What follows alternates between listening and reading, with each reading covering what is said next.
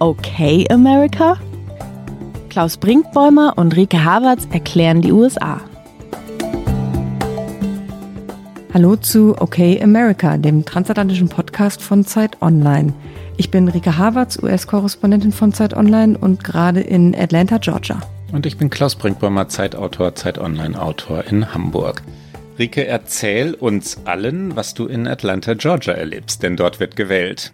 Ich erlebe in Atlanta, Georgia, dass irgendwie wieder November ist. Also wir müssen natürlich einmal kurz sagen, wann wir aufnehmen in dieser so spektakulären Woche in den U S A. Ein neues Jahr und wieder eine spektakuläre Woche. Es passiert ganz viel und ein bisschen was von uns im toten Winkel dieser Sendung. Wir sind Dienstagnacht amerikanischer Zeit, Mittwoch früh deutscher Zeit. Mittwoch früh deutscher Zeit, es ist stockfinster in Hamburg, ähm, früher, früher morgen und ähm, ich möchte aber nicht aus Hamburg berichten, sondern natürlich alles aus Atlanta hören, aber du hast recht, der tote Winkel ist wichtig. Wir nehmen am Mittwoch früh deutscher Zeit, Dienstagnacht der amerikanischen Zeit auf, ähm, was bedeutet, dass wir den spannenden Washingtoner Mittwoch, die äh, ja offizielle Auszählung, wenn man es überhaupt noch Auszählung nennen kann, der Stimmung im Senat ähm, nicht kommentieren können, jedenfalls nicht in dieser Sendung kommentieren können. Wir können aber über Georgia reden. Was wissen wir denn, Rike? Wir wissen, dass Georgia so eng ist, wie gerade alles irgendwie eng ist, was hier mit Wahl zu tun hat. Ähm, Nochmal ganz kurz zur Erinnerung, es geht um zwei Senatsposten. Es sind Stichwahlen hier in Georgia und die war nötig geworden, weil bei der Wahl am dritten November keiner der Kandidaten hier in Georgia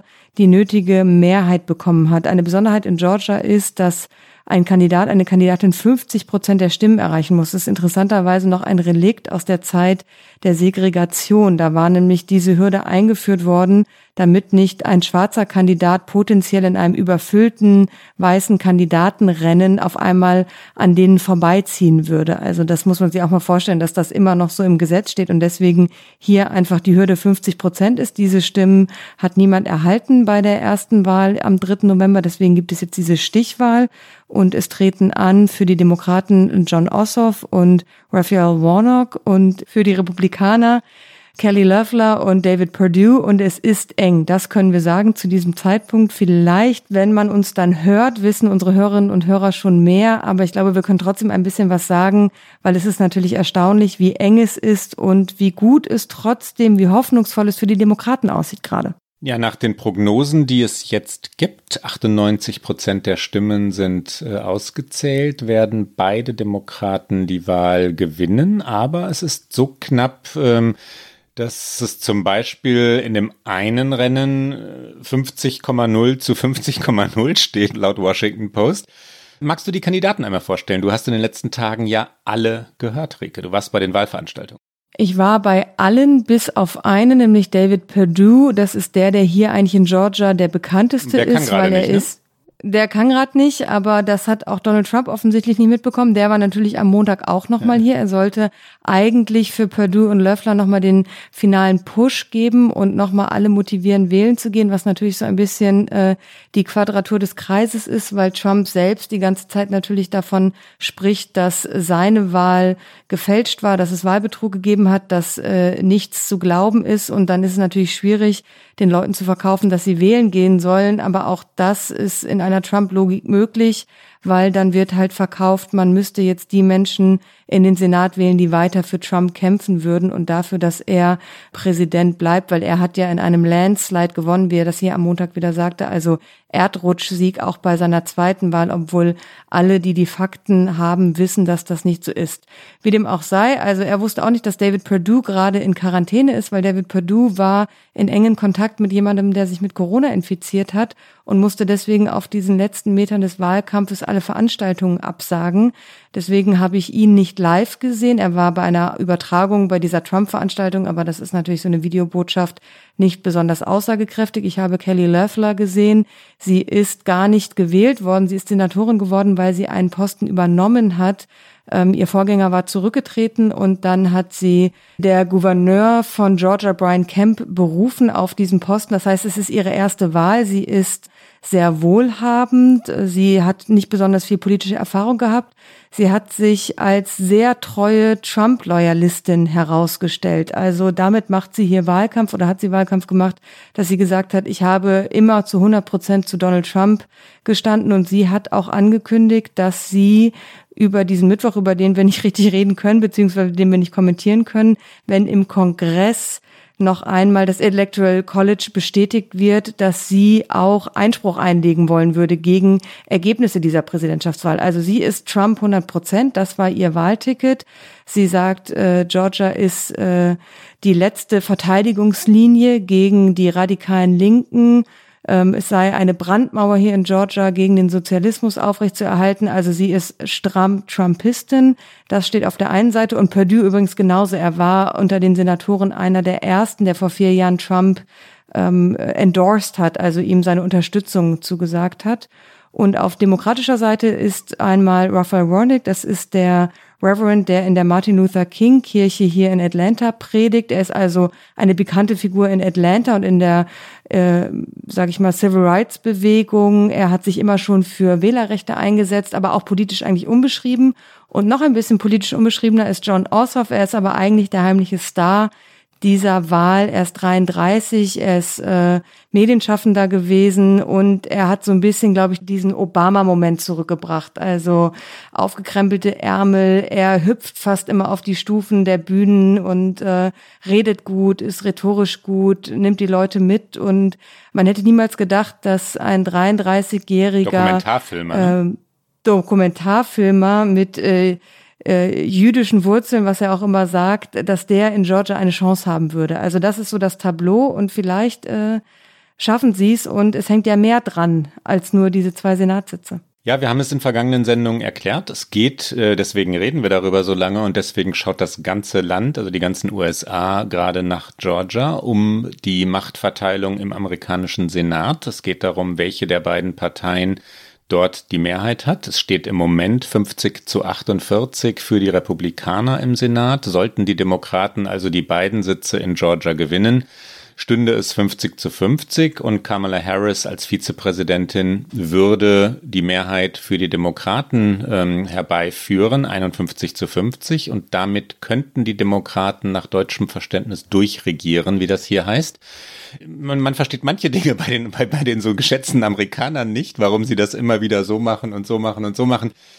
Ich verstehe nicht, warum sie sich immer wieder in diese Dysfunktionalität hineinbegeben, die Washington ja seit Jahrzehnten kennzeichnet, warum sie also immer wieder einen Patt herbeiführen. Ja? Letztlich ist es relativ leicht zu erklären. Es geht um Kontrolle. Es geht darum, dass zu unterschiedlichen Zeitpunkten ähm, gewählt wird, also dass nicht jede Wahl zu ein und demselben Termin stattfindet. Und dann passiert es eben, dass anders als in Deutschland nicht eine Partei oder ein Kandidat mit einem wirklichen Mandat ausgestattet wird und für eine gewisse Zeit ähm, regieren kann, Beschlüsse herbeiführen kann, sondern es wird immer sofort ein Kontrapunkt gesetzt und dann genau die Dysfunktionalität herbeigeführt, über die dann das ganze Land klagt. Ja? Die, in, die in Washington bekommen ja nichts hin. Das ist ein sehr beliebter amerikanischer Satz. They don't get anything done. Ähm, dass das aber durch die Wähler und Wählerinnen exakt so herbeigeführt wird, wundert mich immer wieder aufs Neue. Darauf wollte ich hinaus. Diesmal ist es möglicherweise anders. Also es kann nach dem jetzigen Stand der Dinge so sein, dass die Demokraten den Senat zu sich drehen und dann hätten sie für zwei Jahre, für die ersten zwei Jahre bis zur nächsten Midterm-Election, also bis zur nächsten Wahl, tatsächlich die Mehrheit im gesamten Kongress, also im Senat und im Repräsentantenhaus, wo sie sie sowieso jetzt schon haben. Und sie haben den Präsidenten. Sie könnten also tatsächlich Gesetze herbeiführen. Biden könnte übrigens, das am Rande, auch sein Kabinett so durchbringen, wie er es haben möchte, weil der Senat die Kabinettsmitglieder bestätigen wird. Und wenn der Senat demokratisch ist, wird das sehr viel einfacher für Joe Biden werden. Also es ist eine enorm wichtige Wahl. Ich finde ja auch eine Summe wieder absurd geradezu. fünfhundert Millionen Dollar sind ausgegeben worden für eine Senatsnachwahl. für Werbespots, nur für Werbespots, ja, fünfhundert Millionen Dollar für die Ja, und für vor allen vier. Dingen natürlich für Negativkampagnen, ja, vor allen Dingen von der republikanischen ja. Seite, aber auch äh, von Demokraten. Also das ist, glaube ich, unabhängig davon, wie dieses Ergebnis jetzt ausfällt. Natürlich macht das einen enormen Unterschied für das, was in Washington passiert. Ich finde aber interessant, wie exemplarisch Georgia nochmal steht für das, was wir im November gesehen haben, für das, was wir in diesem Land sehen, nämlich diese unglaubliche Spaltung und diese Polarisierung. Also wir sehen hier keine Bezirke, in denen ausgezählt wird, in denen es wirklich eng wird. Es ist immer achtzig zwanzig oder noch deutlicher, und es zeigt sich auch nochmal ganz, ganz deutlich, in allen ländlichen Gebieten sind die Republikaner eher vorne, in den urbanen Zentren, vor allen Dingen im Großraum Atlanta, sind die Demokraten vorne, und das zeigt einfach, wie weit auseinander diese Welten mittlerweile liegen. Und ich glaube, dass das was Entscheidendes ist, was man aus Georgia mitnehmen kann. Und außerdem auch, selbst wenn die äh, Republikaner es schaffen sollten, einen der zwei Sitze, und ihnen reicht der ein Sitz, zu behalten, wie eng es für sie aber geworden ist in einem Staat, von dem sie nicht dachten, dass es jemals so eng werden würde. Auch das ist, glaube ich, eine Erkenntnis. Dann wird eine große Debatte darüber auch losgehen, wie sehr Trump in seinem ich weiß gar nicht, wie ich es nennen will, in seinen wirren letzten Tagen äh, tatsächlich diesen beiden Kandidaten und damit auch seiner Partei geschadet hat. Einmal kurz das Ergebnis, natürlich mit dem Risiko, dass das äh, alles gedreht werden kann in den nächsten Stunden. Im Moment sieht es so aus, äh, jetziger Stand Mittwoch früh deutscher Zeit, dass äh, David Perdue, der Republikaner, haarscharf, nämlich mit eintausenddreihundert Stimmen Vorsprung vor Jon Ossoff, dem genannten dreiunddreißigjährigen Dokumentarfilmer, dem neuen Obama, Klammer auf, Rike Havertz, Klammer zu, äh, in Führung liegt. Äh, so hast du's. Der Vergleich hinkt ein äh, ganz ja, kleines wenig, aber die Wahlplakate sind, ehrlich gesagt, ja. da habe ich gedacht, da habe ich erstmal Hope and Change gelesen. Da ist ja. in meinem Kopf ganz kurz eine Schleife angegangen. Nein, aber der ist gut, der ist wirklich gut, du hast vollkommen recht. Entschuldige, also Perdue liegt haarscharf in Führung, wenn man die absoluten Stimmen nimmt, zwei Millionen einhunderteinundneunzigtausenddreihundertneunundsechzig für Perdue, das ist im Moment der Stand, und zwei Millionen einhundertneunzigtausendsiebenundvierzig für Ossoff, das sind fünfzig Komma null Prozent zu fünfzig Komma null Prozent. Wenn man es aber auf die dritte, vierte Stelle hinterm Komma herunterbricht, liegt Perdue haarscharf vorn. Und trotzdem sagt die New York Times in diesen Minuten äh, einen Wahlsieg von Jon Ossoff, dem Demokraten, voraus, weil die noch fehlenden Stimmen, also die noch nicht ausgezählten Stimmen, eher aus Urban und Suburban, wie das in Amerika heißt, Areas kommen sollen. Also die, das heißt Großstädte wie Atlanta und Vorstädte. Und nicht die ländlichen Bezirke, die sind ausgezählt, ne? Die ländlichen Bezirke sind die Perdue-Bezirke. Es sind nicht mehr genug Stimmen. Also es wird das, was kalkuliert ist, ist, dass die Stimmen, die noch fehlen, überproportional aus diesen Gebieten kommen, wo die Demokraten immer stark sind. Und das wird sich auch nicht mehr ändern. Insofern, also ich bin hier Dienstagnacht ein bisschen hoffnungsvoll, dass tatsächlich beide Sitze demokratisch werden können. Und ich würde es tatsächlich auch beiden Kandidaten gönnen, vor allen Dingen im direkten Vergleich, jetzt gar nicht das große Ganze genommen, sondern das, was ich hier in den letzten Tagen gesehen habe, hat mich schon auch nochmal, ich habe es so erwartet und trotzdem hat es mich dann nochmal erschüttert, mit welcher Aggressivität, mit welcher negativen Stimmung, mit welcher Weltuntergangsstimmung auch die Konservativen, die Republikaner hier in diesen Wahlkampf äh, gegangen sind, wie sie ihn bestritten haben, und die Energie von den Demokraten einfach was anderes hat, was Positives, was nach vorne gehendes, was, ja, einfach was, was ich dem Land mehr wünsche als das, was die Republikaner da verkauft haben. Ja, ich muss dir recht geben, weil die Destruktivität in zwei wesentlichen Punkten liegt. Einmal der Denunziation der Demokraten, dass die beiden Republikaner auch in Georgia wieder sagen, das sind Linksradikale, die das Land niederbrennen werden, und das sind Sozialisten. Das seien Sozialisten, da muss man unbedingt in den Konjunktiv gehen. Das, das hat mit der Wirklichkeit nichts zu tun. Ja, das ist nicht äh, der Jon Ossoff, den man wahrnimmt. Das ist nicht dessen Biografie. Das passt hinten und vorne nicht. Also nichts von dem Wahlprogramm der Demokraten ist sozialistisch, aber das ist die Erzählung. Und vor allem, und das ist natürlich noch dramatischer, diese Lüge vom Wahlbetrug, vom systemischen oder systematischen Wahlbetrug, wird von den beiden republikanischen Kandidaten ja fortgetragen, weitererzählt, etabliert und das hat Konsequenzen. Wir haben darüber schon geredet, aber die Konsequenzen sind fatal auf mehreren Ebenen. Die Demokratie wird tatsächlich in Frage gestellt und es wird in Zukunft auch, was die Zulassung zur Wahl ja, angeht, Folgen haben. Wer wird in künftigen Wahlen eigentlich noch wählen dürfen?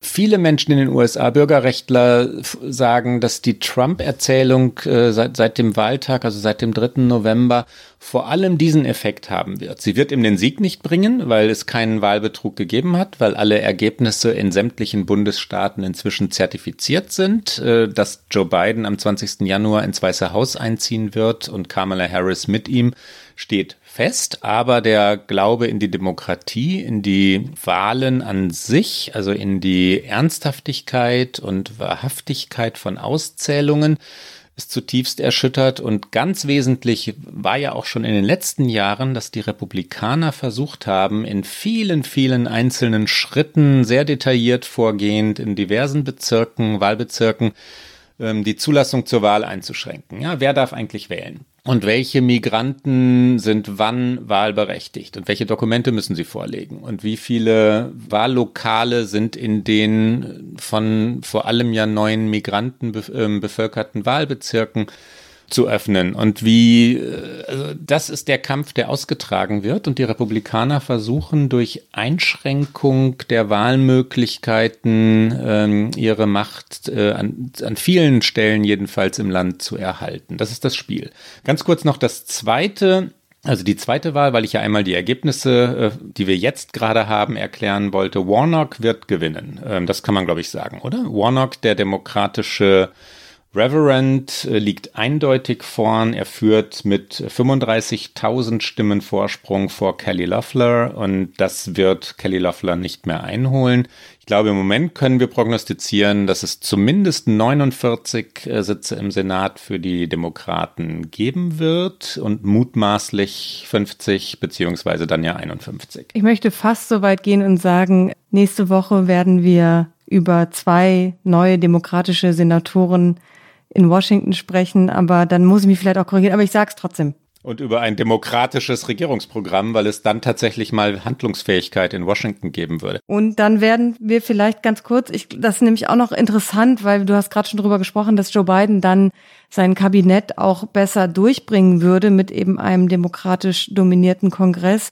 Er hat aber ja auch noch gar nicht alle Posten benannt und ich genau. gehe davon aus, oder es in Washington gehen alle davon aus, dass er einige Schlüsselpositionen noch nicht besetzt hat, weil er genau darauf hofft, dass er darauf hofft, dass er einen demokratisch dominierten Kongress haben wird, sodass er dann noch Positionen besetzen kann, wo er nicht taktieren muss, wo er vielleicht nochmal ähm, eine ganz freie und mutige Entscheidung auch treffen kann und nicht ist alles so austarieren muss, dass es auch durch einen möglicherweise republikanischen Senat durchgehen würde.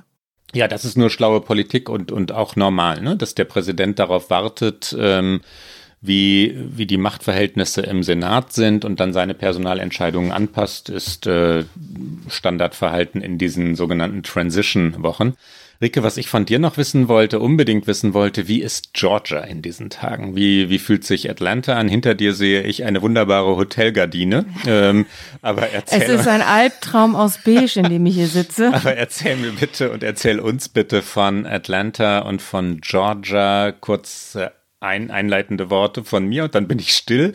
Äh, ein Staat, in dem Corona geleugnet wird. Stimmt das so? Kann man das so sagen? Natürlich nicht von allen, aber es ist, das Gefühl herrscht vor, dass es Corona eigentlich nicht so wirklich gibt, beziehungsweise es nicht so wirklich schlimm ist. Ich bin ein bisschen erschüttert und auch ein bisschen ängstlich tatsächlich, mich hier zu bewegen. Also ich, ich wäge das alles sehr genau ab, was ich hier mache, weil ich mir das gar nicht so vorgestellt habe. Natürlich war für mich klar, dass ich hier hinfahre, weil es zu meinem Beruf dazugehört und weil es nochmal ein ganz wichtiger Moment war in diesem Wahljahr, das jetzt schon das Jahr zwanzig einundzwanzig ist, aber irgendwie fühlt es sich immer noch, es fühlt sich ja gerade eher an wie November, aber es fühlt sich an wie, das ist der Abschluss natürlich eines langen Prozesses und da will man natürlich hier dabei sein und das finde ich auch total richtig, aber dann kam ich hier an und habe Kneipen gesehen, die nicht nur offen sind, sondern die auch einfach voll sind. Und zwar mit Menschen, die keine Maske tragen, äh, in Gruppen. Und ich rede nicht von draußen. Also auch da müsste man sich über Abstandsregeln vielleicht schon Gedanken machen. Aber auch drinnen ist es einfach voll. Und in äh, dem Hotel, in dem ich bin, war ich teilweise im Fahrstuhl oder wartete ich auf den Fahrstuhl, dann kamen mir vier, fünf Leute entgegen, alle ohne Maske. Ich habe dann die Treppe genommen. In der Lobby wurden teilweise keine Masken getragen. Ich habe dann bei der Rezeption nachgefragt und habe gesagt, können Sie das bitte forcieren, dass hier Masken getragen werden? Und dann hieß es, ähm, ja, Sie finden es auch nicht gut, aber Sie könnten es nicht forcieren, Sie könnten es nur empfehlen, weil Georgia eben äh, relativ offen ist und es wenig Restriktionen gibt. Und da muss man dann halt für sich persönlich schon eine Risikoabwägung machen. Das ist einfach so. Das schöne, schöne Georgia. Ich liebe es ja. Ich war in ähm, in Atlanta schon mehrfach, die die Olympischen Spiele. Wann wann waren die Olympischen Spiele in Atlanta? sechsundneunzig. Da war ich sechsundneunzig. sechsundneunzig. Da waren wir beide in Atlanta, äh, ohne es zu wissen. Ich war für äh, ein Hamburger Nachrichtenmagazin damals dort und habe die... Ich war im Urlaub mit meinen Eltern. Und, ähm, ach, Atlanta sechsundneunzig. Ich weiß noch, wie wir eine Abschlussparty unseres äh, unseres Teams von Sportreportern hatten und allesamt nicht mehr nüchtern waren, weil der letzte Text geschrieben war, der eigentlich letzte Text. Und dann kam das Attentat. Dann ging die Bombe hoch, äh, mitten in Downtown Atlanta. Und äh, das Hamburger Nachrichtenmagazin hielt äh, tatsächlich die Druckerpressen an. Und wir mussten alle nochmal raus und, und eine Geschichte über diesen Bombenanschlag, der die Olympischen Spiele erschütterte, schreiben. Erinnerungen an lange vergangene Tage, aber eine wunderschöne Stadt und was für ein Bundesstaat. Donald Trump war dort. Lass uns zu Donald Trump übergehen, ehe wir übrigens, das wollen wir in dieser Sendung machen, das haben wir angekündigt, Hörerfragen und Hörerinnenfragen beantworten werden. Donald Trump sollten wir besprechen, dessen irre letzte Wochen im Präsidentenamt. Du hast ihn noch gehört, oder? Er war auf Wahlkampfveranstaltungen in Atlanta. Ich habe ihn am Montag gehört, genau. Er war natürlich nicht in Atlanta. Er sucht sich natürlich immer was Ländliches. Man musste mhm. da so anderthalb Stunden ja. in den Nordwesten Georgias gurken. Und es war so ein kleiner Flughafen. Er macht das ja immer gerne in der Nähe von Flughäfen oder auf Rollfeldern. Damit Air Force One, ähm, das Flugzeug oder sein sein Helikopter, wie heißt der nochmal? Marine One, genau. Es war nämlich hier auch hinter Marine ihm One, können. Genau, ja. Ähm, weil die Air Force One, äh, glaube ich, nicht landen konnte, weil das wirklich sehr klein war, wo wo das war. Er hat dann in der Nähe von Atlanta ist er mit der Air Force One eingeflogen. Da hat er dann auch Kelly Loeffler aufgepickt und dann sind sie mit Marine One eingeflogen und natürlich wird das inszeniert. Also es war, ich glaube, der, das gesamte County hat an dem Abend die Musik von Trump gehört, so laut war es. Und er dreht dann natürlich mit der Marine One noch eine Extrarunde über seine jubelnden Anhänger. Auch da natürlich kein Abstand, vielfach keine Masken. Und er hat neunzig Minuten geredet. Er hat das gesagt, was man von ihm kennt. Also er hatte seinen Stehsatz an Attacken dabei, aber er hat halt auch einfach den Secretary of State hier in Georgia, ähm, Raffensperger, den hat er verrückt genannt. Er hat gesagt, ich habe zwei Wahlen gewonnen, das habe ich am Anfang der Sendung schon gesagt.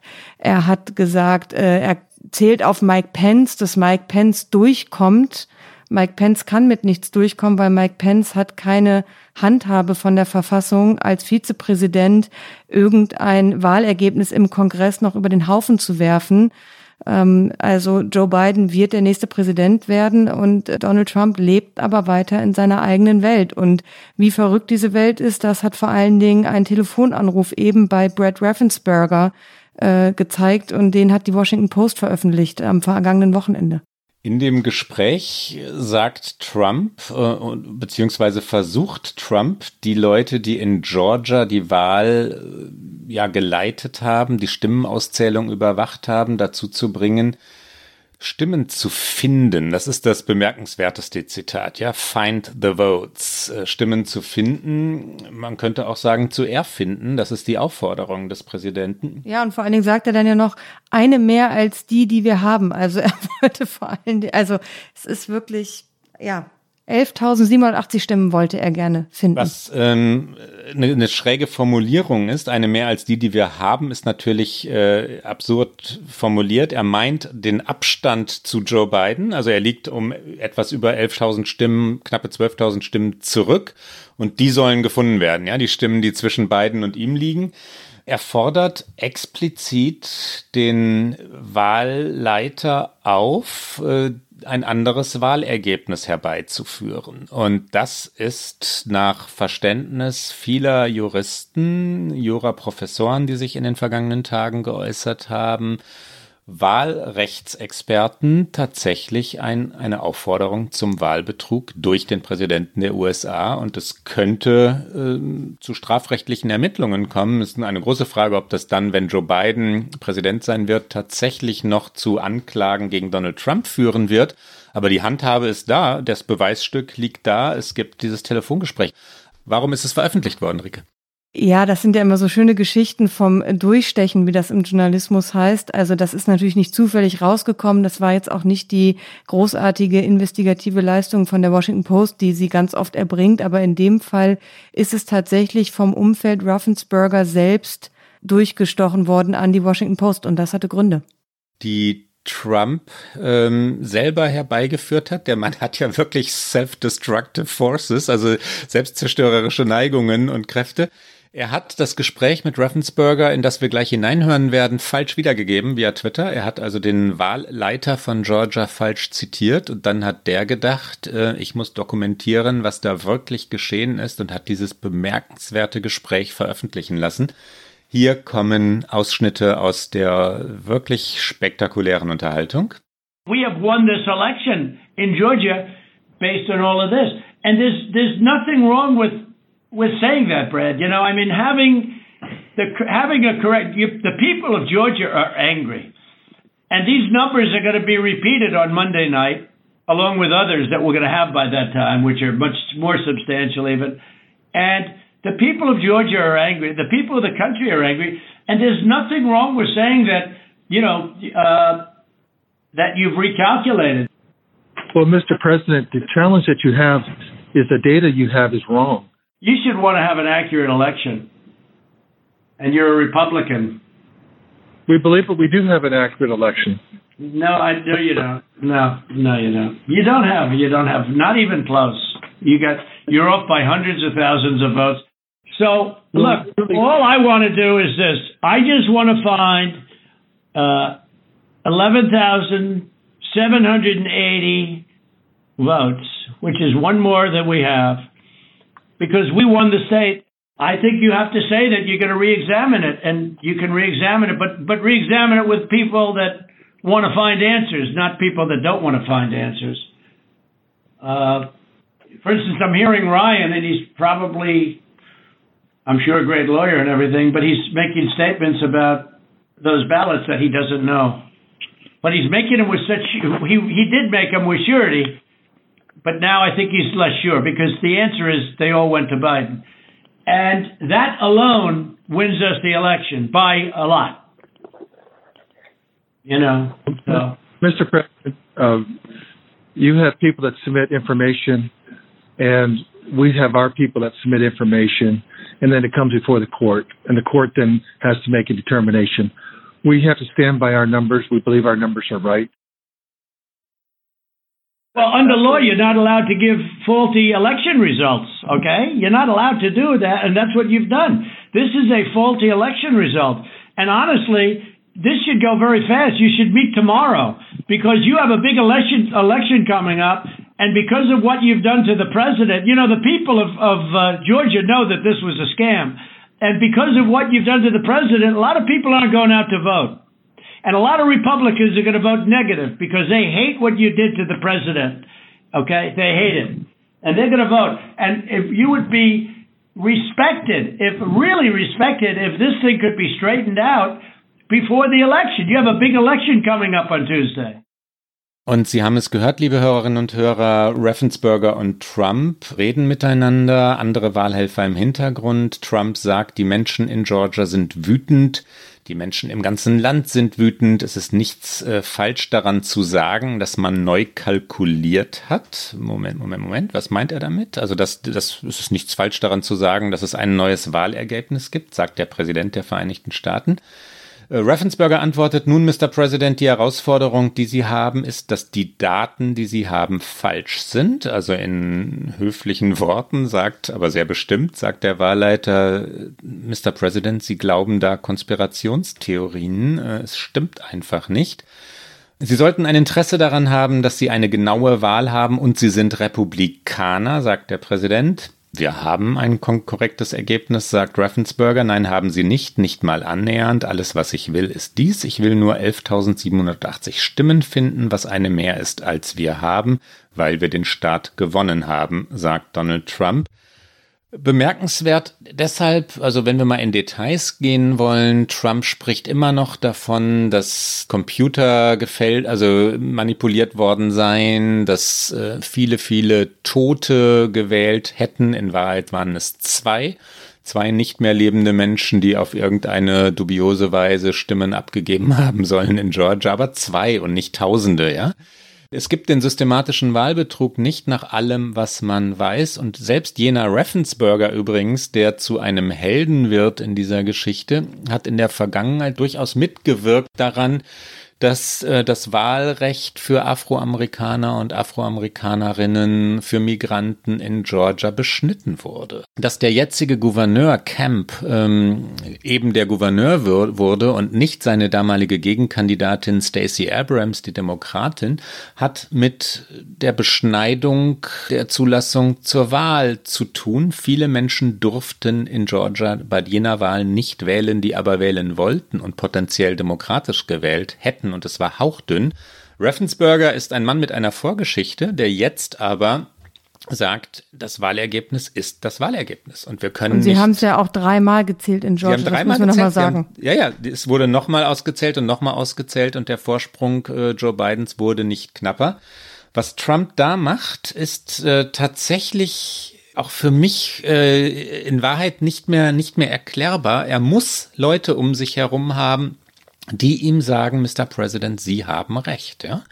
Es kann, was macht Mike Pence? Was machen die Trump-Kinder? Wie können die denn im Januar, nachdem alle Bundesstaaten, wir haben es vorhin schon mal gesagt, fünfzig Bundesstaaten das Wahlergebnis offiziell gemacht haben, zertifiziert haben und über sechzig Gerichte die Klagen ähm, der Trump-Leute abgele- abgewiesen haben, weil es keine Beweise gegeben hat, immer noch sagen, ja, es gab Wahlbetrug und zwar flächendeckend. Und äh, die sieben Millionen Stimmen für Joe Biden hat es nicht, Vorsprung, ja, hat es nicht gegeben und die Und alles war eine große Fälschung. Wie, wie, also wer, wer, wer, wer sagt dem Präsidenten die Wahrheit? Offenbar niemand, der an ihn herankommt. Nee, ich glaube, niemand kommt so nah an ihn heran, weil er das gar nicht zulässt. Und du hast die Kinder angesprochen. Don Junior war am Montag auch noch hier mit in Georgia. Er hat den Einheizer gemacht für seinen Vater und die Rhetorik hat sich angeglichen. Also man sieht, was Don Junior da versucht und in welche Richtung er geht. Teilweise sogar die Worte, wie sie ausgesprochen werden. Äh, China, wie die beiden China aussprechen. Das ist so, also Don Junior ist eindeutig, ne? ja, ja, genau, eindeutig auf dem, auf dem Weg, auf dem Pfad seines Vaters. Und Mike Pence, ja, Mike Pence, da haben wir ja auch schon oft drüber gesprochen, ist jetzt auch nicht mehr der Mann, der auf den letzten Metern Rückgrat zeigen wird. Also ich meine, er wird natürlich äh, nichts tun können, was ihm die Verfassung nicht ermöglicht, aber er wird sich auch nicht hinstellen und dem Einhalt gebieten. Auch Mitch McConnell macht es nach wie vor nicht in einer Eindeutigkeit, die man von ihm erwarten könnte. Man muss sagen, erstaunlicherweise ein Paul Ryan, einige erinnern sich noch, er war auch mal Sprecher des Repräsentantenhauses, er ist Republikaner aus Wisconsin, jetzt auch nicht, sage ich mal, äh, zart beseitet, wenn es darum geht, den politischen Gegner zu diskreditieren. Der hat tatsächlich sich öffentlich geäußert und hat gesagt, Bemühungen, die Stimmen des Electoral College zu verwerfen und Zweifel an Joe Bidens Sieg zu säen, greifen das Fundament unserer Republik an. Es ist die eigene Partei, die das sagt. Wenigstens sagt es mal einer, der nicht Mitt Romney ist. Mitt Romney äh, ist ja auch ein Republikaner, der immer relativ kritisch mit Trump umgegangen ist. Aber es sind wirklich, es sind erschütternde letzte Tage und man hätte sich ja nicht vorstellen können, also man hat sich ja viel vorgestellt, das aber tatsächlich geht noch ein bisschen über jegliche Vorstellungskraft hinaus.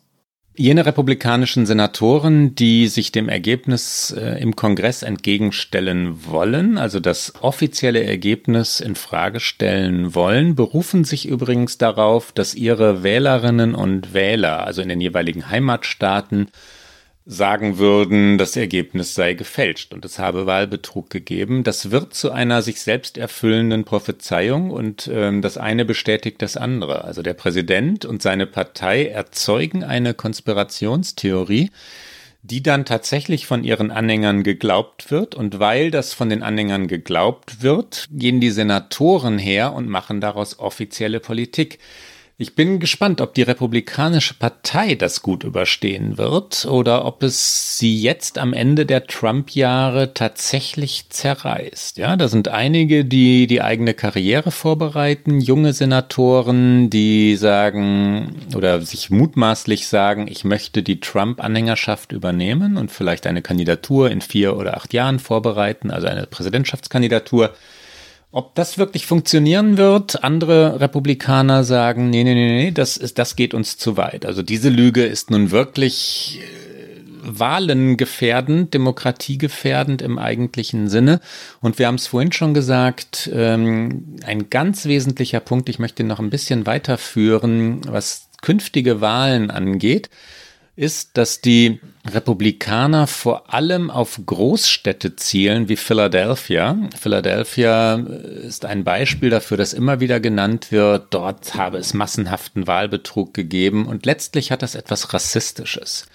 Dass nämlich die ja sehr weiße Republikanische Partei immer wieder Wahlen anzweifelt in Großstädten, in denen sehr viele Afroamerikaner und Afroamerikanerinnen leben.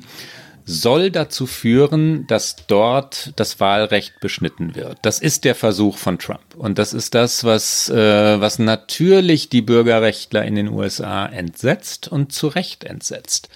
Das, äh, dass die, die Beschneidung des Wahlrechts und das sogenannte Gerrymandering, also die Beschneidung von Wahlbezirken oder das Zurechtziehen von Wahlbezirken, längst, längst, längst äh, taktisches Mittel im amerikanischen Wahlkampf oder bei amerikanischen Wahlen geworden ist.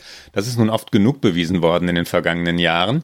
Und das wird vorangetrieben. Also wer darf wählen, welche Wahlbezirke werden wie ernst genommen, das, das gehört längst dazu. Und die Frage, ob äh, alle Afroamerikaner und Afroamerikanerinnen in Zukunft zur Wahl zugelassen werden, kann man jedenfalls nicht mehr einfach so bejahen. Ja? In Florida zum Beispiel gab es eine Volksabstimmung, in der gesagt wurde, ehemalige Straftäter, ähm, das war Beschluss, das hätte gelten müssen bei dieser Präsidentschaftswahl, ehemalige Straftäter seien zuzulassen zur Wahl und der Gouverneur, der ein Republikaner ist, hat das nicht umgesetzt und sie durften nicht wählen zwanzig zwanzig, hätten potenziell Repu- ähm, demokratisch gewählt. Und ähm, dieser Kampf wird weitergehen. Das wird von Trump befeuert und befördert und das wird ein Effekt von all dem sein, was wir in den letzten zehn Wochen erlebt haben.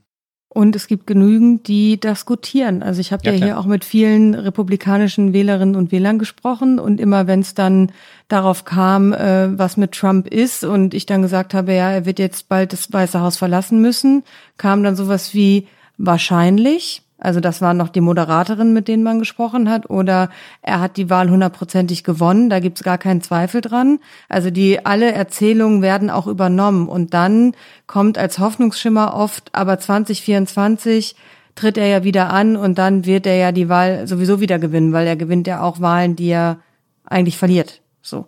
Und das heißt, ähm, diese, diese Taktik geht ein Stück weit auf, aber sie geht natürlich dann auch nur insoweit auf, wenn genau das passiert, was du gerade beschrieben hast, dass Wählergruppen so unterdrückt werden, dass diese Marge, die man momentan noch hat mit eben den Wählerschichten, die die Republikaner haben, die weiße Mittelschicht, vor allen Dingen aber weiß und männlich, dass die eben immer noch den entscheidenden äh, Anteil an Wählerstimmen ausmacht. Und das ist natürlich extrem bedenklich. Wir hatten ja in den vergangenen Wochen zweimal, wenn ich mich richtig erinnere, einen, einen Helden ausgemacht, der bei unserem Jahresrückblick übrigens auch einen Preis gewonnen hat.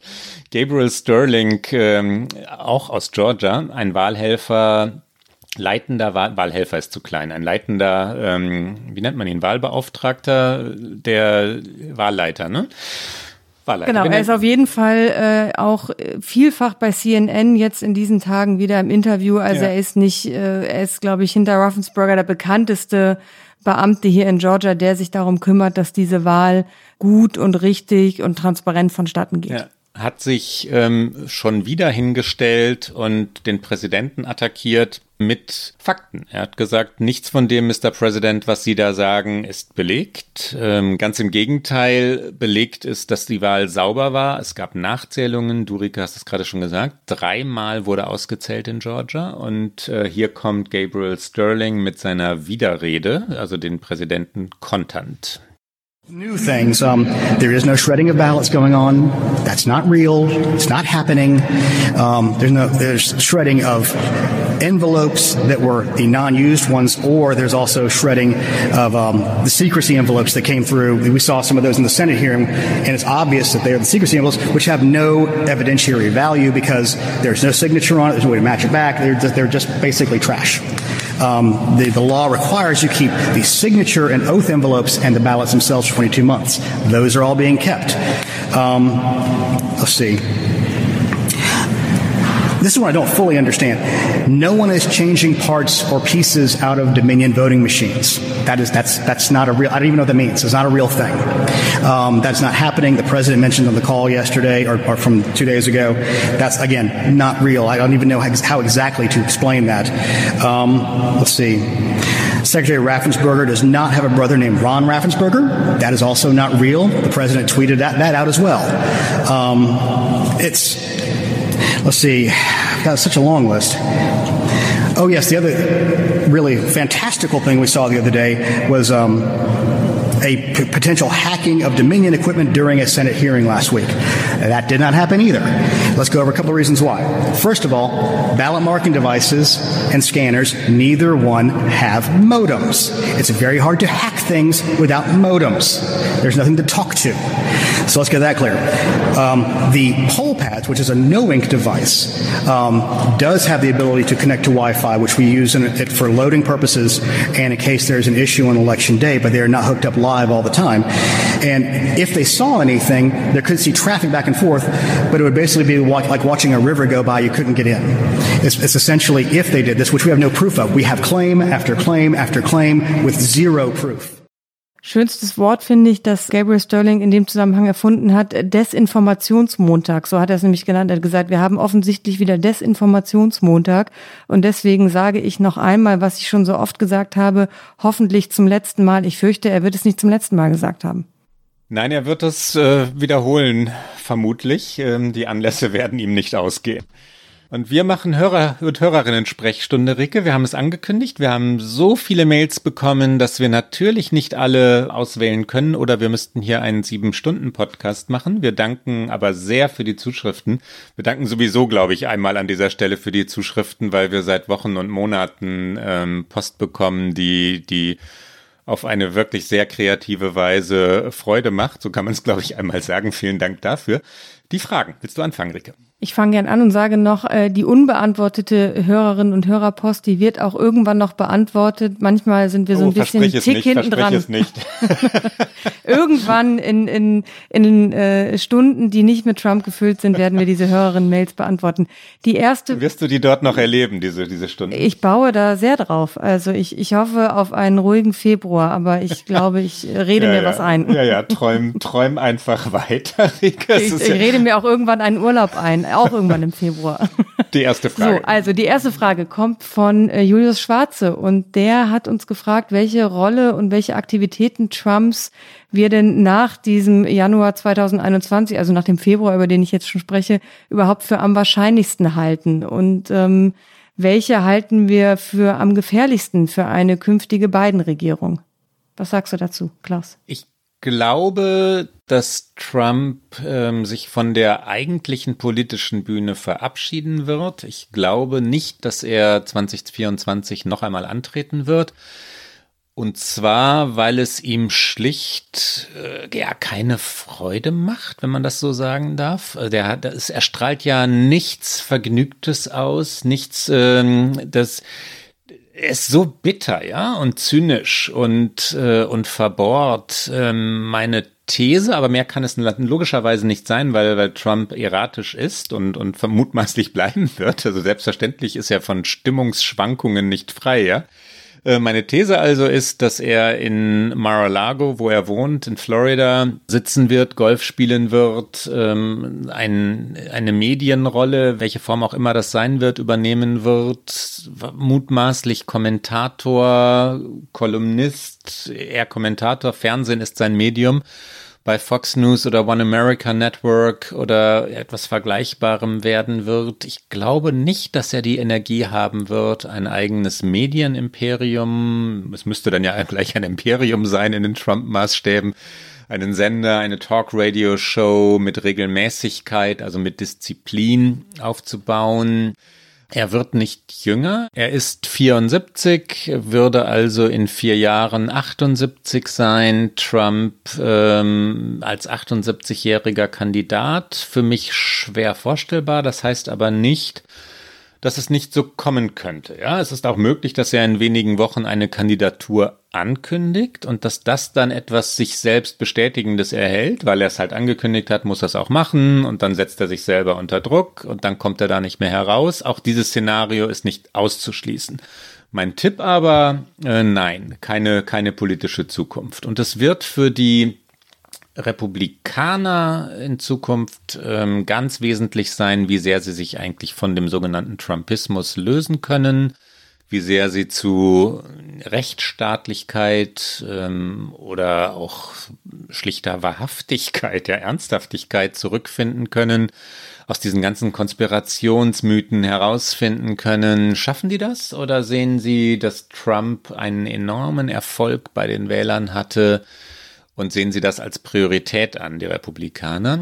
Die Frage zielte ja auch darauf, wie destruktiv Trump für Biden sein kann, wie sehr er ihn beschädigen kann. Es hängt sehr von, es hängt natürlich von vielen Facetten ab, von vielen Faktoren. Es ist möglich, dass Biden in zwei Jahren bei den Midterm-Elections, den ersten, bestraft werden wird dafür, für das, was er jetzt erbt, ja, dass, dass die Wirtschaft am Boden liegt, dass das Covid neunzehn verheerende Folgen in den U S A hatte und dass es alles viel länger braucht, bis, bis die U S A wieder Fahrt aufnehmen. Viel länger als versprochen, viel länger als erwartet. Das Gegenteil ist auch möglich, dass Biden das Land ähm, stabilisiert, dass die, das Covid neunzehn durch Impfungen dann irgendwann tatsächlich Vergangenheit ist und dass die Demokraten die die zwei Jahre, die sie jetzt mutmaßlich haben werden, um tatsächlich Gesetze zu beschließen, auch nutzen und eine stabile Regierung hinbekommen und dass Trump dann von der Seitenlinie hineinbrüllt und, äh, und schimpft und twittert, dass das aber schlicht nicht mehr relevant ist, weil er nicht mehr im Weißen Haus ist. Für die U S A kann man Letzteres nur wünschen. Stabilität und dann äh, sollte Biden daran gemessen werden, ob er eine gute Regierung formt und abgewählt werden, wenn er es nicht tut. Aber es sollte einfach wieder Politik in Ernsthaftigkeit, also ernsthafte Politik gemacht werden können. Das sollte man dem Land wünschen. Dem habe ich nichts hinzuzufügen. Die zweite Frage von Anne Karnat. Spürt man die Spaltung im Land im Alltag und war das unter Obama eigentlich auch schon so? Rike. Ja, das war auf jeden Fall unter Obama so. Das ist unter Obama, glaube ich, auch noch mal schlimmer geworden, weil die Republikaner damals auch schon sehr gegen Obama agitiert haben, gegen seine Politik. Er hatte zum Schluss seiner Amtszeit vor allen Dingen eben auch keinen Kongress mehr, der demokratisch war, sondern eben die Republikaner als Gegner. Das geht aber viel weiter zurück als nur Obama. Insgesamt sind die U S A schon immer sehr gespalten gewesen, weil es schon immer sehr viele Gegensätzlichkeiten gab. Das begann tatsächlich in dem Konflikt darüber, Sklavenhaltung. Darüber ist äh, ein äh, Bürgerkrieg entfacht worden. Dann äh, nächstes großes Beispiel, Sprung in die dreißiger Jahre des zwanzigsten Jahrhunderts, F D R, also Franklin äh, Roosevelt und sein New Deal, also im Grunde genommen ein Programm, um das Land wieder nach vorne zu bringen, was aber auch viele Sozialprogramme hatte. Hoch umstritten, sehr kritisiert. Die Bürgerrechtsbewegung in den sechziger Jahren dann wiederum. Themen wie der Staat äh, gegenüber der eigenen Freiheit, wie viel Staat darf überhaupt sein, wie viel individuelle Freiheit will ich, ähm, Bestes Beispiel dafür, das Recht auf eine eigene Waffe, was hier so umkämpft ist, teilweise ideologisch wie kaum ein anderes Thema. Und dann natürlich in den vergangenen zwanzig, fünfundzwanzig Jahren alles, was Gleichstellung, Gleichberechtigung angeht, ähm, L G B T Q Rechte, ähm, Frauenrechte, das Recht auf einen Schwangerschaftsabbruch für Frauen, all diese Fragen, äh, Religion, darum gibt es ganz viele Spaltungen. Das heißt, ich glaube, das ist etwas, was sehr viel älter ist. Das ist eigentlich so alt, wie die U S A selbst sind. Und die Frage nach dem, wie das im Alltag spürbar ist, das ist sehr spürbar. Wenn man reist, was ja gerade sehr schwer möglich ist, aber ich tue das ja ab und zu in meiner Funktion als Korrespondentin, spürt man das, dass es eben zwei Welten sind, je nachdem, wo man sich aufhält. Das ist eine Spaltung tatsächlich zwischen dem eher urbaneren Raum und dem eher ländlicheren Raum. Für mich vor allen Dingen jetzt, seit ich die fast halbes Jahr jetzt wieder hier bin und auch längerfristig hier bin, ist vor allen Dingen aber die soziale Spaltung das, was ich am schlimmsten finde, was ich am meisten spüre, was ich am erschreckendsten finde und von dem ich nicht weiß, wie die U S A das überwinden wollen, weil auch darüber gibt es keine Einigkeit. Wie will man Menschen hier eine Krankenversicherung zukommen lassen, eine soziale Absicherung zukommen lassen? Ich bin gerade in Atlanta, ich habe es gesagt, Downtown ist komplett ausgestorben, natürlich aufgrund der Covid-Situation, aber die Menschen, die ich hier sehe jeden Tag, das sind viele, viele, viele Obdachlose. Und die sind natürlich auch in Atlanta zu neunundneunzig Prozent schwarz. Und die Ärmsten und Schwächsten in dieser Gesellschaft, die sind noch ärmer und noch schwächer geworden, als ich das in Erinnerung habe. Und das ist für mich die größte Spaltung neben dem großen Trauma Rassismus, was dieses Land auch einfach nicht überwindet. Du hast das meiste gesagt, Rike, und sehr, und sehr eindrücklich beschrieben. Zwei, zwei Stichworte noch. Die Polarisierung wird durch die Medien vorangetrieben. Medien senden in den U S A sehr nach, ähm, ja, nach Identitäten. C N N will die, das Großstadtpublikum in New York, San Francisco, Los Angeles, Boston, Washington erreichen. Also das liberale Publikum. Fox sendet ins Land hinaus und sendet, äh, ein, sendet konservative Botschaften für die eigene Zielgruppe. Beide wissen, dass das jeweils populär ist und dass die Quoten äh, abstürzen, wenn die Botschaften gemischt sind, und das verstärkt Polarisierung. Und ein zweiter Punkt, den hast du vorhin schon einmal angesprochen, am Beispiel Georgia. Die Menschen wohnen inzwischen auch so, dass sie sich ähm, in der eigenen Gruppe aufhalten. Also dass das Wahlergebnisse inzwischen so sind, wie du es vorhin gesagt hast, achtzig zu zwanzig, ähm, zeigt, wie die wie die amerikanische Polarisierung inzwischen funktioniert. Und das heißt, in der in dem Stadtteil oder in dem Bezirk, wo man sich aufhält, sind alle oder nahezu alle derselben oder der gleichen Meinung wie ich, was Abtreibung, Waffenrecht, sonstige Identitätsfragen angeht. Ähm, und es sind eben Identitätsfragen geworden. Die dritte Frage. Die dritte Frage hast du, glaube ich, fast schon beantwortet, als wir über Trump gesprochen haben. Aber wir stellen sie natürlich trotzdem nochmal. Christian Sagner fragt, ob die U S A denn überhaupt so eine bemerkenswerte Demokratie sind, wenn man sich die Stichworte Wählerunterdrückung, Gerrymandering und unfaires Electoral College betrachtet. The greatest democracy on earth, sagen die Amerikaner. Und ich sage, das ist Quatsch. Natürlich sind sie eine Demokratie. Das ähm sollte man den U S A nach meinem Verständnis nicht absprechen, weil sie viele Dinge haben, die eine Demokratie auszeichnet. Es gibt Meinungsfreiheit in den U S A, es gibt regelmäßige und weitgehend faire Wahlen, weitgehend mit so aus mit den schon genannten Ausnahmen wie Einschränkung des, des Wahlrechts, wie vorhin gesagt, in Florida oder in anderen Staaten. Aber schon die Existenz von regelmäßigen Wahlen, die eben nicht zu verschieben sind. Trump hätte das ja gerne gemacht, er hätte die Wahl gerne verschoben und ähm, er wollte die Wahl mitten in der Pandemie nicht, aber der dritte November stand und wurde durchgehalten. Das ist natürlich ein, ein demokratisches Fundament. Die amerikanische Verfassung ist heilig und wird mit aller Macht verteidigt, und selbst der Supreme Court, ich sage selbst, weil er sehr konservativ besetzt ist, von Trump ähm, dreifach verändert wurde, neu besetzt wurde, stärkt die amerikanische Verfassung ähm, nahezu bedingungslos. Die ist ein, die ist ein heiliges Dokument in den U S A. Aber die Einschränkungen muss man machen. Ja, das Electoral College ist nicht fair, es spricht nicht, es entspricht nicht dem Mehrheitswillen.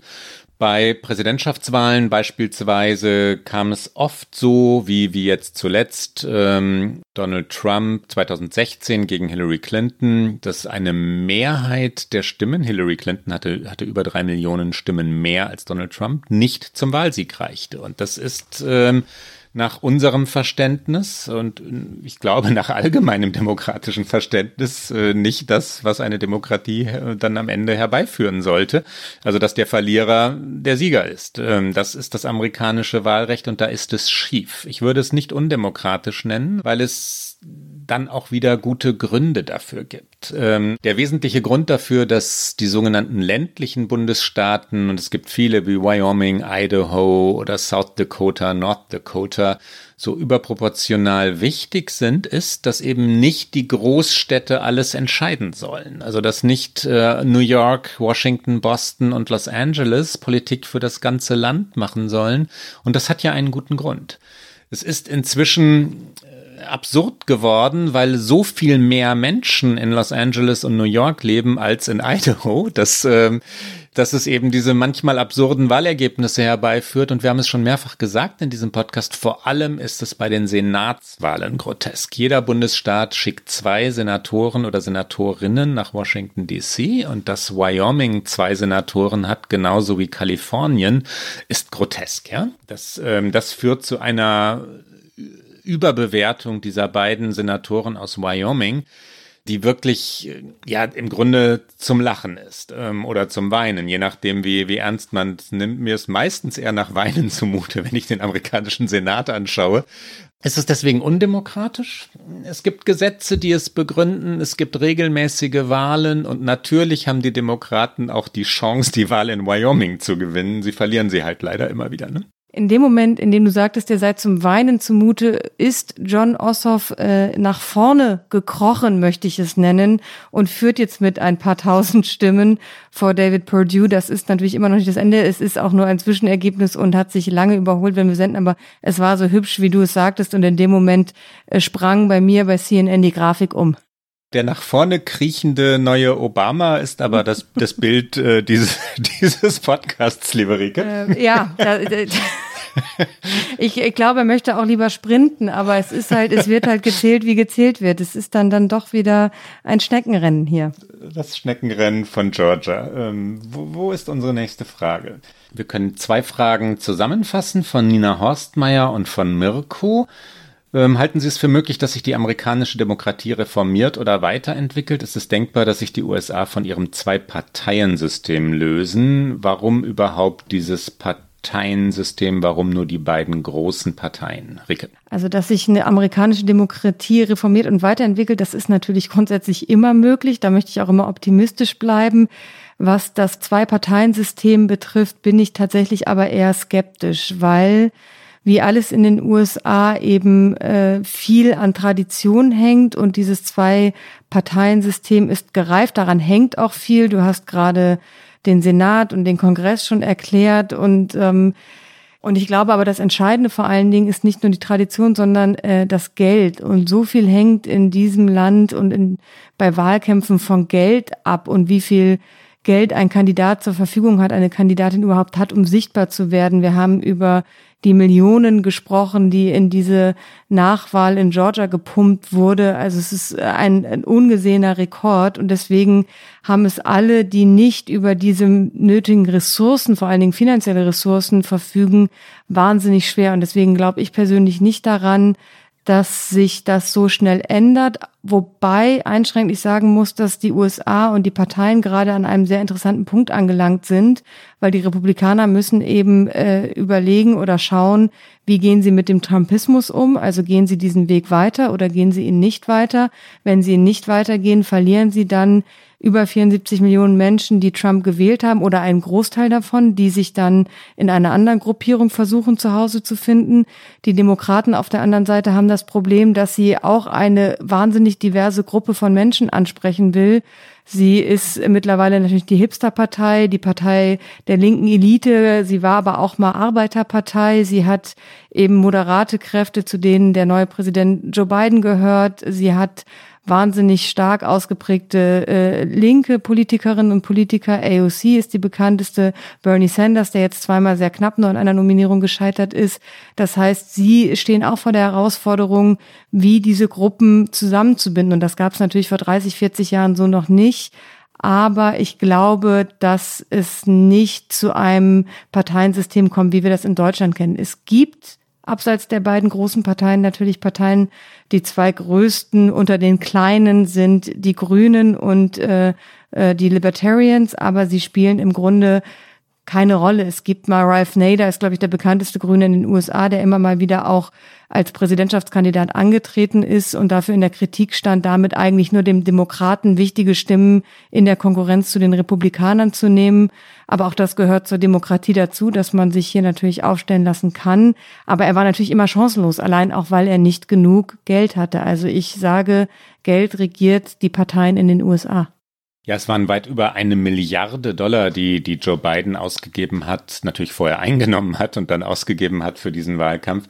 Dagegen kommen die Grünen oder dann auch die unabhängigen Kandidaten nicht an. Prognose, wenn es zu einem Mehrparteiensystem kommen sollte in den U S A, dann eher durch Spaltung.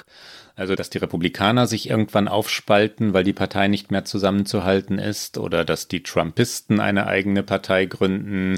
Richtig wahrscheinlich ist das nicht, weil sie alle sehr machtbewusst sind und wissen, dass sie durch Aufspaltung ihrer Hälfte nicht mehr bei fünfzig, sondern bei fünfundzwanzig Prozent äh, liegen werden und die Macht aufgeben werden. Und das tut keine der beiden Parteien leichthin. Dass die Demokraten eine Aufspaltung erleben, ist, ist auch möglich irgendwann in der Zukunft. Dass die Progressiven, die die Geduld verlieren, ist denkbar, aber auch die sind machtbewusst, ne? Ein ganz wesentlicher Punkt, den man unbedingt einmal kurz erwähnen sollte: Das gesamte amerikanische politische System System ist auf Duelle ausgelegt. Die ganze Erzählung, die politische Erzählung in den U S A, die ja sehr eine Fernseherzählung ist durch C N N und Fox News und durch in Wahrheit aber alle Fernsehsender in den U S A, ist immer A gegen B. Und äh, so wird der Wahlkampf organisiert, so wird der Wahlkampf inszeniert wie eine Fernsehserie oder ich glaube, besser ist noch der Vergleich zum Sport, wie eine, wie eine Meisterschaft. Und dann gibt es die Playoffs und die, also die Vorwahlen sind die, sind die, sind die normale Saison und dann geht es in die Playoffs, in die, in die Wahl, also das ist dann die wahre Wahl. Und alles immer Zweikampf, Zweikampf, Zweikampf, ja, A gegen B. Dieses System bestätigt sich selbst, weil es äh, ein enorm kommerzielles ist, das sehr, sehr, sehr durchorganisiert ist, von straffen Terminen, von straffer Terminplanung abhängt und alle, die beteiligt sind, profitieren davon. Werden genau dadurch äh, wohlhabend oder jedenfalls prominent. Und ähm, dann gibt es immer wieder mal Menschen, die sagen, Moment, sollte Politik eigentlich so sein? Und die Antwort ist ganz oft nein. Aber genauso wie dann immer wieder Menschen sagen, muss es eigentlich diese absurden Vorwahlen in Iowa alle vier Jahre geben, im Schneetreiben von Iowa, diesem sehr bäuerlichen Staat, die so über, über, überproportional wichtig sind. Und dann ist die Antwort auch immer nein und vier Jahre später wird dann wieder in Iowa gewählt. Genau so ist dieses System. Ja, die, das bestätigt sich selbst. Zum Abschluss und wie versprochen werden wir das fortsetzen und natürlich können Sie uns auch gerne schreiben, wie Sie das so finden, wenn wir Hörerinnen und Hörer Fragen immer mal wieder einbauen in unsere Sendung. Die letzte Frage für heute hat Timo Derenbach gestellt und er hat gleich ganz viele Fragen gestellt, ein bisschen anschließend an unseren Jahresrückblick, wo wir uns versucht haben, am Anfang in schnellen Erinnerungen an große Momente gibt's hier auch direkt drei Fragen, auf die ich sagen würde, schaffen wir es auch jeweils in einem Satz zu antworten. Ich weiß nicht, ob mir das gelingt, Rike.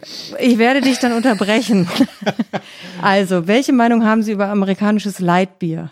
Es gibt viele amerikanische Biere, die ich mag. Lightbier gehört nicht dazu. Ich mag die stärkeren. Jefer. Mehr sage ich dazu gar nicht. Zauberhafte Antwort.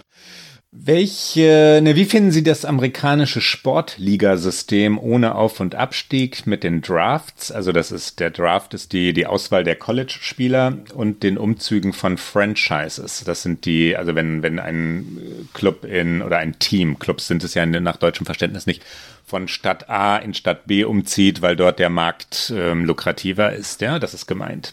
Rike. Ich mag die Vermarktung des Sports hier nicht, die ist aber natürlich nicht exklusiv in den U S A so, das ist ja in der Bundesliga auch so. Was mir am amerikanischen Sportsystem gefällt, sind die Playoffs, weil ich es eine schöne Zuspitzung finde und weil es immer noch einen Raum für eine Überraschung lässt. Aber als äh, Werder-Fan musste ich mich jetzt ja auch hart immer mit der Möglichkeit der zweiten Liga auseinandersetzen und das ist auch kein Spaß. Sei mal Fan von Sankt Pauli und Preußen Münster zur selben Zeit, beziehungsweise dein Leben lang äh, freu dich über Werder und freu dich an der Bundesliga. Ich freue mich an, immer über Werder. Er freut dich an der Bundesliga, Rike. Ich schaffe das nicht in einem Satz. Zum Sport muss ich äh, muss ich etwas mehr sagen. Ich liebe den amerikanischen Sport. Ich liebe Basketball und Eishockey ähm, und auch das System der Drafts, also der der Auswahl der College-Spieler.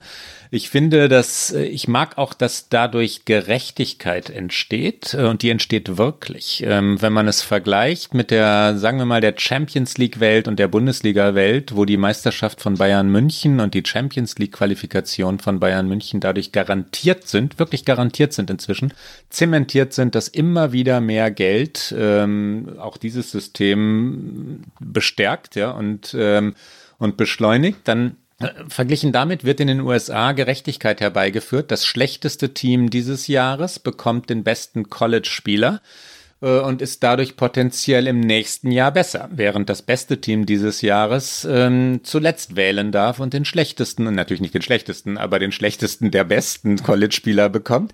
Und ähm, dadurch wird ein Ausgleich herbeigeführt. Ähm, zwei Dinge, die total dagegen stehen, die, die das System angreifbar machen, sind A, dass es äh, dafür sorgt, dass Mannschaften so ab der Hälfte der Saison freiwillig verlieren in den U S A. Die wollen dann nicht mehr gewinnen, weil sie den besten College-Spieler bekommen wollen. Und das ist sogenanntes Tanking, so heißt das in den U S A. Also ich schenke den Sieg weg, damit ich die schlechtestmögliche Bilanz bekomme, um den besten College-Spieler auswählen zu können. Aktuelles Beispiel, die New York Giants im Football sind gerade aus den Playoffs herausgeflogen, beziehungsweise haben die Playoffs nicht erreicht, weil Philadelphia das Spiel in Washington oder gegen Washington mutmaßlich freiwillig verloren hat. Philadelphia wollte dieses Spiel nicht gewinnen, um eine bessere Auswahl an College-Spielern haben zu können. Und deswegen ist Washington in die Playoffs gekommen. Ist das noch Sport? Ist das noch fair? Ist das äh, gerecht? Große Frage, ne? Und ähm, Teams, die, die wirklich über Jahre etwas aufbauen, müssen manchmal Spieler weggeben, weil es die Gehaltsobergrenze so verlangt. Also sie, die New York Rangers im Eishockey sind seit drei, vier Jahren dabei, eine neue Mannschaft aufzubauen, richtig sehr, sehr diszipliniert und strategisch groß werden zu lassen, und dann sprengen sie aber die Gehaltsobergrenze und müssen Spieler abgeben, die sie selber trainiert haben. Da schadet sich das System. Und jetzt musst du diese Frage abgeben. Ich, Sarah, frage dich, Ost- oder Westküste? Äh, Ost- oder Westküste? Rike, warum darf ich nicht ein, ausnahmsweise mal über Sport reden? Ostküste natürlich. Ich liebe Kalifornien, aber New York liegt an der Ostküste. Rike, und bei dir? Ostküste, Maine im Sommer. Maine im Sommer. Oh. Wir kommen zum Ende. Und zum Get Out.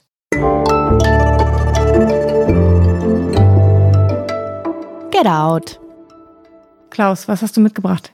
Ich möchte David Sedaris empfehlen, den ich schon einmal gestreift habe hier, The Best of Me. Ähm, auch dieses Buch habe ich schon mal erwähnt, aber nicht so, wie ich es jetzt erwähnen möchte. Ich bin nämlich durch und liebe dieses Buch. Ich war nie Sedaris-Fan, ich fand ihn manchmal, ja, exaltiert, das ist er ja auch. Ich finde aber dieses Buch, The Best of Me, äh, das ist eine Sammlung seiner allerbesten Texte, der schon der Titel ist toll, ja, ähm, auf eine Weise klug, feinsinnig, lustig sowieso, ähm, welterklärend, die ich nur empfehlen kann. David Sedaris, The Best of Me. Kommt auf den Bücherstapel. Ich bringe mit ins Get Out ganz frisch einen neuen Senator, und zwar Raphael Warnock. Er hat in der Zwischenzeit gewonnen. C N N und die New York Times und alle anderen haben ihn ausgerufen. Und was macht was der wir kriechende... am Anfang dieser Sendung schon prognostiziert haben. Und über den kriechenden Jon Ossoff sprechen wir in einer Woche auch als nächsten Senator. Sage ich jetzt hier, aber das ist nur meine Prognose. Das ist kein Key Race Alert von C N N. Wir haben einen Cliffhanger, der, der natürlich dramatisch ist. Prognostizieren wir einen, einen demokratischen Sieg in Georgia an Biden? Ich ja. Okay. okay. Ich auf jeden Fall. Okay. Aber das ist natürlich nicht mein eigentliches Get Out. Mein eigentliches Get Out ist äh, ein äh, musikalischer Rausschmeißer, weil ich natürlich gerade in Atlanta bin, habe ich ständig Musik im Ohr. Also empfehle ich heute Janelle Monáe. Sie ist zwar ursprünglich aus Kansas, nennt aber Atlanta ihr Zuhause. Sie ist eine tolle Musikerin, sie ist auch eine großartige Schauspielerin und ihr aktueller Song heißt Turntables, der sehr toll ist, aber auch toll ist ihr Song Cream mit Erykah Badu oder aus ihrer Grammy-Performance von zweitausendneunzehn Make Me Feel.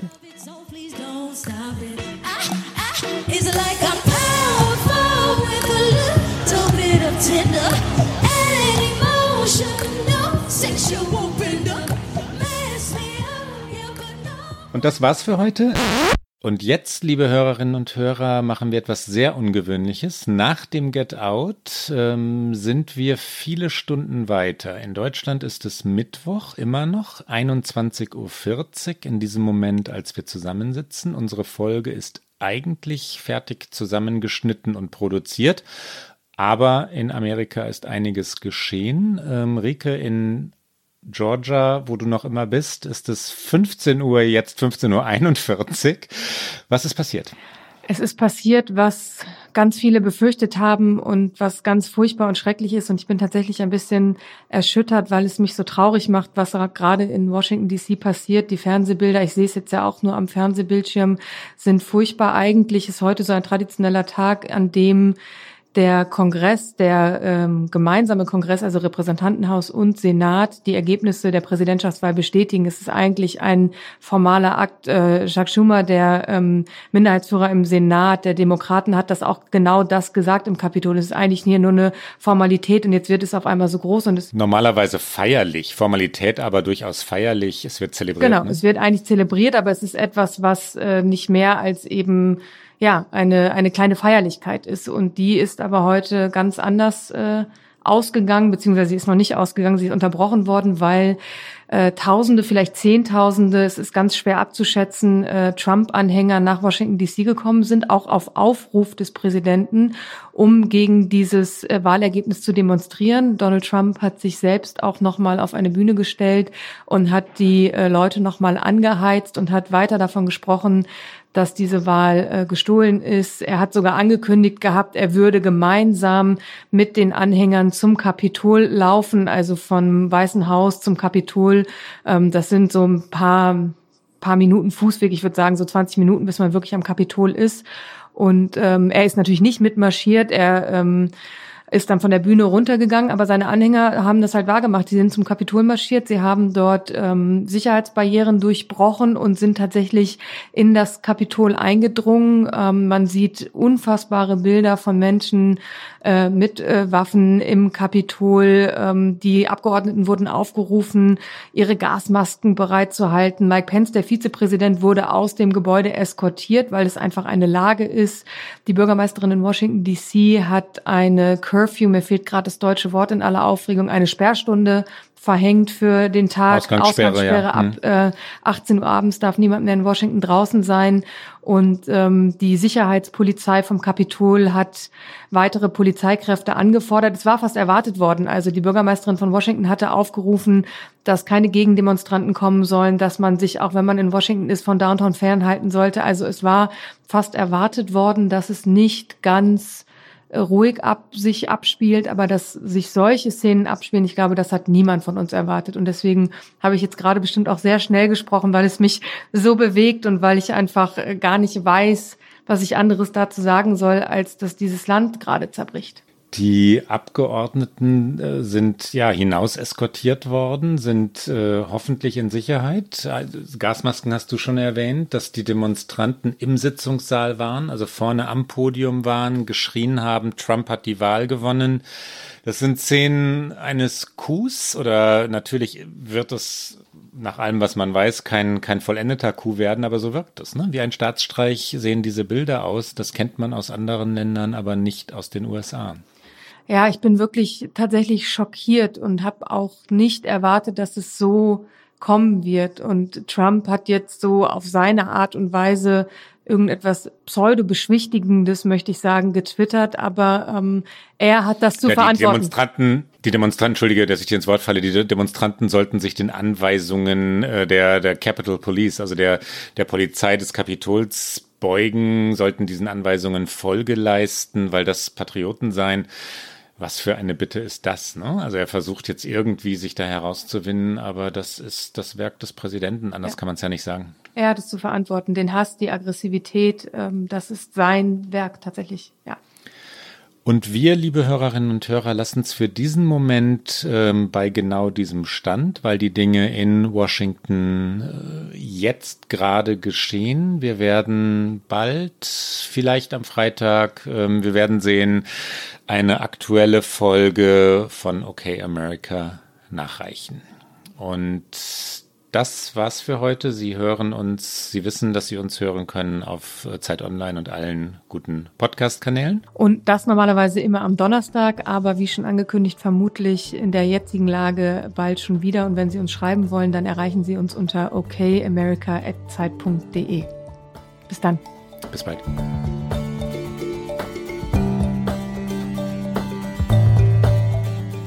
Okay America ist ein Podcast von Zeit Online, produziert von pool artists punkt d e.